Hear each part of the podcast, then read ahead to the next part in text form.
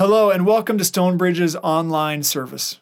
I'm Pastor John, and we are continuing our series in the book of Philippians, uh, Cultivate, where we're looking at this letter to the Philippians to see how God cultivates churches. So I'm glad that you tuned in with us. I'm glad that you are joining with us, whether it's through the podcast or through the YouTube channel. Um, you are welcome to worship with us here. And I do want to extend an invitation. We are doing in-person services again. Uh, we have an outdoor service at 5:30 on Saturday night, and we have an indoor service at 10:30 on Sunday mornings. I invite you to come and to join with us. Um, if you're not comfortable being indoors, that's why we have the outdoor service. Um, but I am glad that you have tuned in with us online. The way this service is going to run is um, we'll have some announcements for you. Then you'll hear the Word of God read, and you'll hear the sermon preached, and then there will be two two songs to help guide you through worship and music. So thank you for joining with us in worship. We're glad to have you and may God bless you. Let us now prepare ourselves to worship and let us hear the announcements so you can understand what's happening in our church community. Welcome to Stonebridge. This past week, we launched a special five week podcast series called Stonebridge Parents. Children's and Family Ministries Director Stephanie Leedy sat down with Sherry Crow and talked about child entitlement. This coming Tuesday, Miss Stephanie will sit down with Pastor John and talk about fatherhood and Christian parenting. You won't want to miss it. Look for these special bonus episodes within the Stonebridge podcast. Our Board of Deacons not only helps the needy in our community through monthly donations to the Samaritan Center, Sarah's House, James Storehouse, and Action, they also provide confidential support, encouragement, and assistance to members of our church family. You're invited to support the caring work of our deacons by making a special offering on the first weekend of every month. Thank you so much for your generosity. And lastly, we would love to know that you're participating in worship. Continue to share your news, prayers, and praises by emailing prayers at stonebridgesimi.com. Or if you're following along in the Bible app, please take the time to fill out the e connection card. You are an important part of Stonebridge's community of faith. Once again, welcome to worship.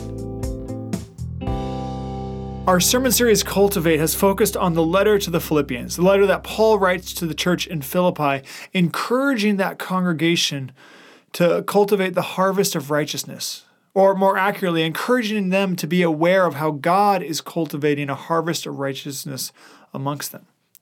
And we're looking at this letter to try to see how is God cultivating us? When we look at a church that God is cultivating, what sort of signs do we see? What markers are there to know how God cultivates the church?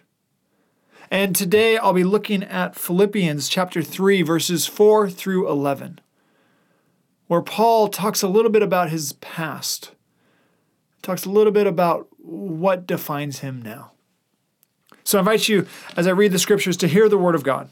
This is Philippians chapter 3, verses 4 through 11. If anyone else has reason to be confident in the flesh, I have more. Circumcised on the eighth day, a member of the people of Israel, of the tribe of Benjamin, a Hebrew born of Hebrews, as to the law, a Pharisee, as to zeal, a persecutor of the church, as to righteousness under the law, blameless. Yet whatever gains I had, these I have come to regard as loss because of Christ. More than that, I regard everything as loss because of the surpassing value of knowing Christ Jesus my Lord. For his sake I have suffered the loss of all things, and I regard them as rubbish, in order that I may gain Christ and be found in him, not having a righteousness of my own that comes from the law, but one that comes through faith in Christ, the righteousness from God based on faith. I want to know Christ and the power of his resurrection and the sharing of his sufferings by becoming like him in his death if somehow I may attain the resurrection from the dead. This is the word of the Lord. Thanks be to God. I invite you now to join with me in prayer. Please pray with me. Lord Jesus, through your scriptures, speak to us. Help us to understand what it is we are to have confidence in. Help us to understand how we are to identify ourselves. Help us to understand how our identity is rooted, Lord through these words that Paul wrote to the church in Philippi. Help us to understand ourselves better and help us to understand you better. That we might have deeper faith in you, that our hope might be expanded, Lord. and that we can attain your resurrection, and that we might understand the power of your resurrection. Speak to us through your scriptures now. We ask this in the name of the Father, and of the Son, and of the Holy Spirit. Amen. I'm going to share with you all an embarrassing confession. When I was in middle school, I was a complete poser. Now, if you're not familiar with the term poser, a poser is somebody who poses as something they're not. In order to fit in, in order to make friends, they pose. And I was a complete poser.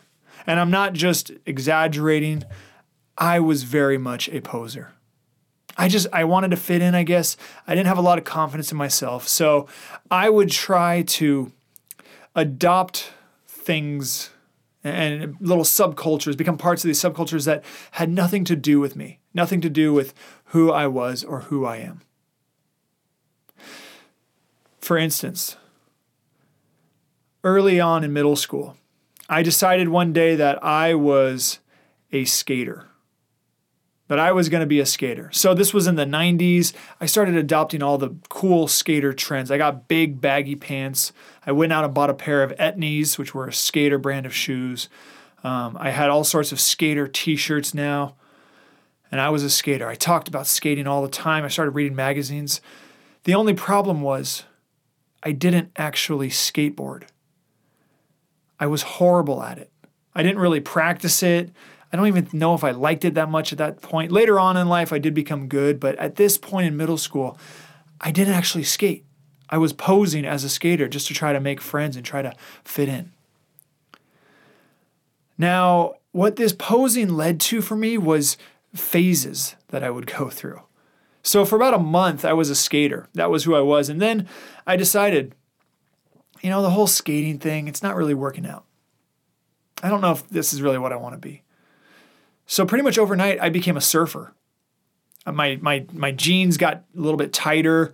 Um, I started wearing flip flops more, wearing more tank tops, let my hair grow a little bit. Talked about surfing, read magazines about surfing. Again, the only problem was I didn't actually surf. I was just posing. The, the very thing that the culture that I was trying to be a part of revolved around, I didn't actually do it at that point in my life. Again, later on, I did surf later, but there in middle school, I, I didn't surf. I just talked like I did. I was I was posing. So those were two phases I went through of just trying to pose and trying to fit in. And this is where it gets really embarrassing, folks. Okay, it's going to get more cringeworthy as we move along here. Um, I was a surfer for maybe three or four weeks, and then I just felt like that wasn't really working out for me. So I became punk rock. Yes, I became punk rock.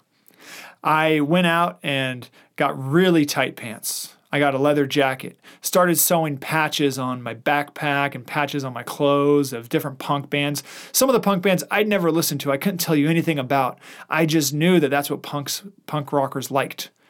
So I, I did that. I started spiking my hair, dyeing my hair different colors, putting a chain on my wallet, all sorts of things.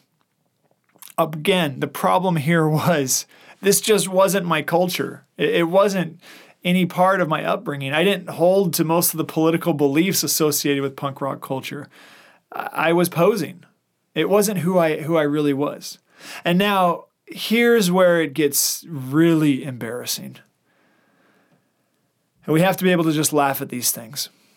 But I, I did the whole punk rock thing for maybe five weeks, six weeks. And then I decided, you know what? I don't think this is a real good fit either. This just doesn't seem to be who I am, and I don't really want to be friends with these people anymore. So, what did I do? I started claiming that I was hip hop. I, I started getting into rap music. I got really baggy pants again, started wearing different brands associated with different rappers. Um, uh, folks, there is nothing about me growing up that was hip hop in any way whatsoever. Again, this was just another culture. It wasn't mine. I just wanted to fit in. But it just the thought of going from punk rock and literally overnight showing up at school, um, claiming Wu Tang Clan, and that was the really embarrassing thing about this was I started thinking that I was like an East Coast rap person. Um, I had never been to the East Coast. I had no idea about the East Coast. This was just what was popular, and I wanted to fit in. So I went through these phases. Uh, eventually, I did settle on just who I am, really, and that's largely a, a nerd who likes reading books and likes comic books. Um, but I, I went through these phases. And a big part of it, I think, was I didn't really have confidence in who I was. I didn't have confidence in who God had made me to be, and I didn't have a sense of definition when it came to my identity. I didn't have any sort of confidence in who God had made me to be. So I started pulling from all these other sources, trying to cobble together some sort of identity that would let me feel confident. And it resulted in some pretty embarrassing fashion choices there. And it, it resulted in me appropriating cultures that, that had nothing to do with me. I think that that what I experienced in middle school, I think that that's what a lot of us as Christians and churches I think we go through that. It, it might look a little different, but at its core, it's the same basic problem. Many of us as Christians, we're trying to figure out who we actually are as a follower of Jesus. We're trying to take our lives outside of church and reconcile that with our lives in church. And many churches, uh, they end up straying from the Bible a little. And they end up adopting all sorts of different causes and all sorts of different ideas that aren't actually rooted in Scripture. And that ends up defining the church more. There's a lack of confidence in who God has created us to be, and a lack of knowledge, and a lack, I think, of just trust in what the scriptures say. So we turn to things that are easier to grasp on to, easier to hold on to. It could be a political cause that a church embraces. It could be a, a, a theory that isn't actually rooted in scripture but has just been popular in church tradition for a while. It could be any number of things that we as churches and as Christians we try to grab onto and use that for our identity. I think that that's uh, one of the things that Paul is addressing here in the letter to the Philippians. I think he's doing it in a little bit different way than the way I've just presented it, but I think it's the same basic problem. Paul is talking about in this passage the things that used to define his identity. He's talking about how he used to brag. And he's letting the people know that if they want to brag about this, these accomplishments in the flesh, if they want to sit there and have that be as what defines them, Paul can claim that more than they can. If they want to play that game, Paul can do it better. Paul was circumcised on the eighth day like a good Jewish person would be. He was of the tribe of Benjamin, one of the premier tribes. He was a Pharisee. Under the law, he says he was blameless. These are all things that Paul used to, before he understood who Jesus was, he used to use those to define himself. Being a persecutor of the church, it used to be something that Paul defined himself by. But Paul, before he knew Jesus, he didn't understand who he really was. He didn't have confidence in who God had made him to be. He pulled from these other sources to cobble together an identity. And it's not that they were necessarily bad, though persecuting the church was bad, but they were put in the wrong place. They were made too central to Paul's identity. But now Paul tells us he views all of that as rubbish. I want you to know here the Greek word that it's translated as rubbish, it's actually a little more graphic than just rubbish. It's like human waste. That's what Paul counts all of these things that he used to brag about as. Because Paul has experienced something deeper. And Paul's identity and what he's confident in, it's something deeper than that. Paul goes on to tell us that knowing Christ now is worth letting go of all those other things. But not just knowing Christ, understanding the power of Christ's resurrection. He uses that phrase, the power of his resurrection. For Paul, the resurrection of Jesus and the resurrected Lord who appeared to him on the road to Damascus, that has taken over his identity. For Paul, the resurrection of Jesus is the most important thing. Now, it's not just for Paul, though. If you read the entire New Testament, the resurrection of Jesus is what defines these documents. From the Gospels to Paul to the John's letters to Peter's letters to the book of Revelation, the one thing that ties them all together is the resurrection of Jesus. Jesus' resurrection when it comes to being a Christian, it's not one piece of the pie. It is the pie. The resurrection is everything when it comes to Christian faith. And according to Paul here and elsewhere in, in his letters, the resurrection, it's what defines us. It's why we let go of anything and everything. The resurrection of Jesus, this belief that Jesus, being fully God and fully human, came to earth in human form as God. And then went to the cross and suffered and died, and there on the cross took all sin, all suffering, all punishment upon himself. But then three days later, he rose. And in that resurrection, in that rising from the dead, all sin, all pain, all suffering, it was defeated. It was overcome. The resurrection is, is the symbol of God's victory. And it's not just the symbol of God's victory, it is God's victory. The resurrection of Jesus is the most important event in the history of humanity and in the history of the universe. That's the message of the New Testament. That's what Paul has come to understand here in this letter to the Philippians. That in comparison to the resurrection of Jesus, nothing else truly matters. And that the things that do matter in our lives, they matter because of their connection to the resurrection of Jesus. Jesus' resurrection, our belief in it, and the resurrected Lord that we encounter. That's what defines us. That's what we are to have confidence in, both as individuals and as churches. So, for those negative things in our lives, if you're at a point where your job is incredibly difficult and your, your boss is wearing you down, and your boss is constantly belittling you, that doesn't define you. Jesus' resurrection, the fact that you have been redeemed, that's what defines you. If you're at a point in life where you've lost your job and your finances are falling apart and you feel like a failure, that doesn't define you. Jesus' resurrection and the fact that you have been redeemed and that God is calling you to, you to a life of serving Jesus and helping other people know about the resurrection, that's what defines you. But it's easy for us to point to the negative things and to say, yeah, that doesn't define us.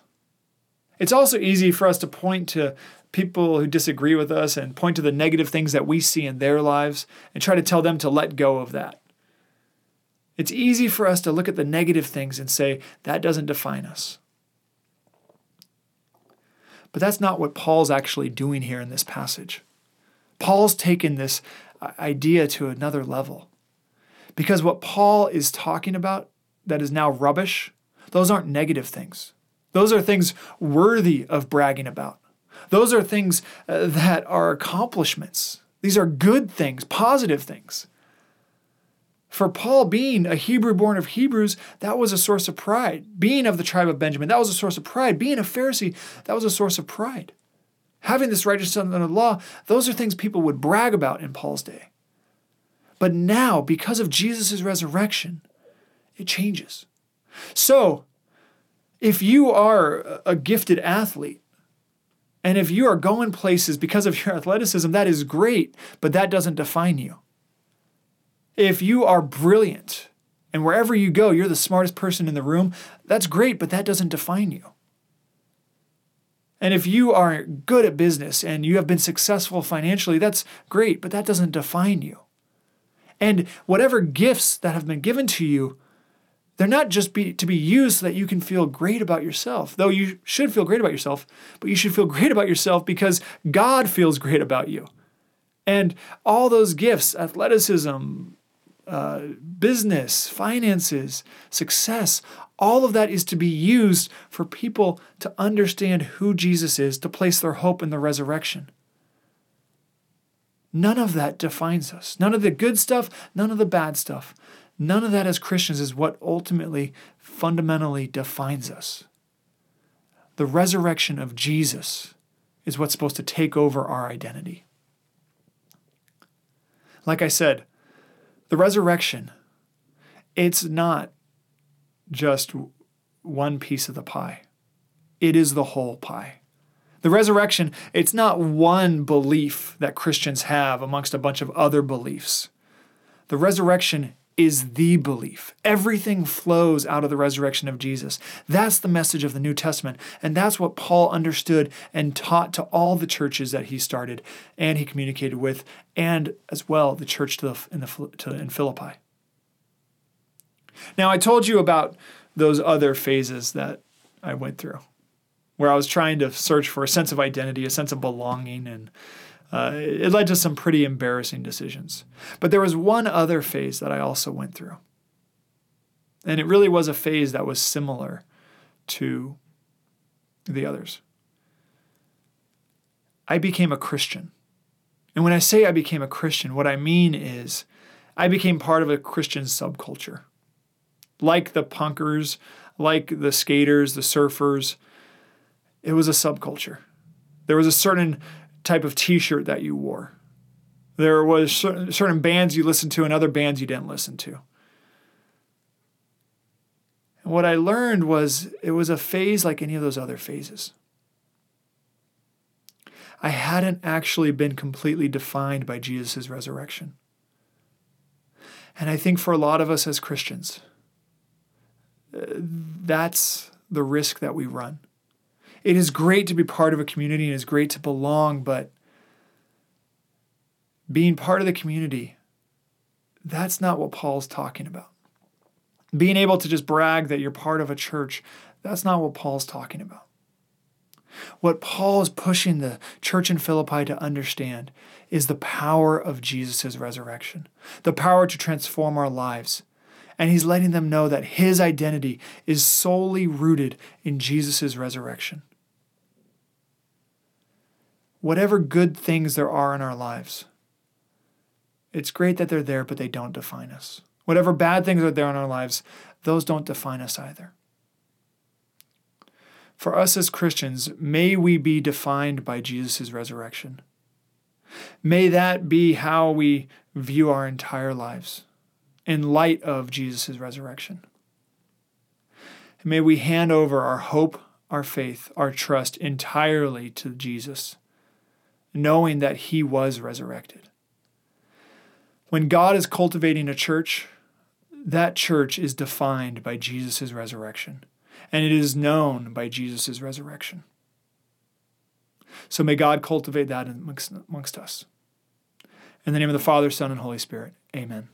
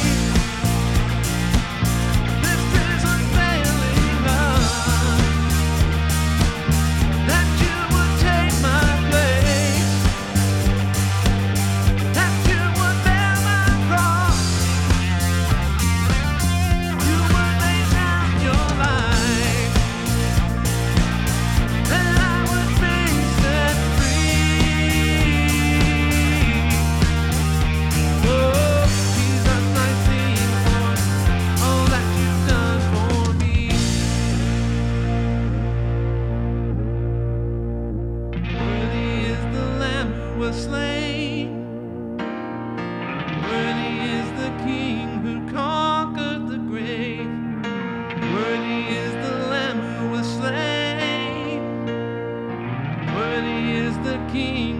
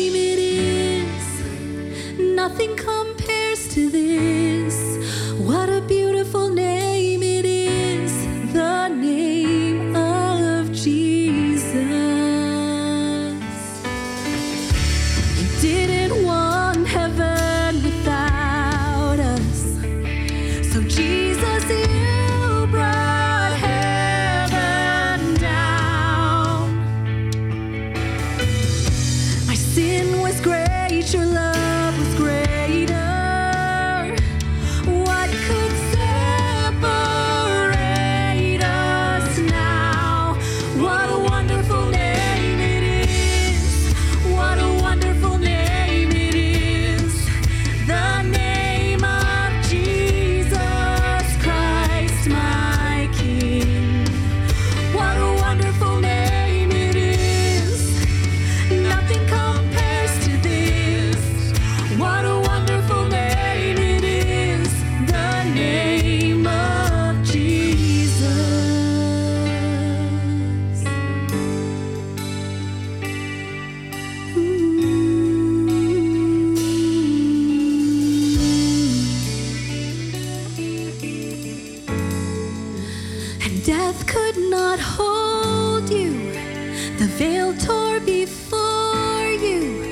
You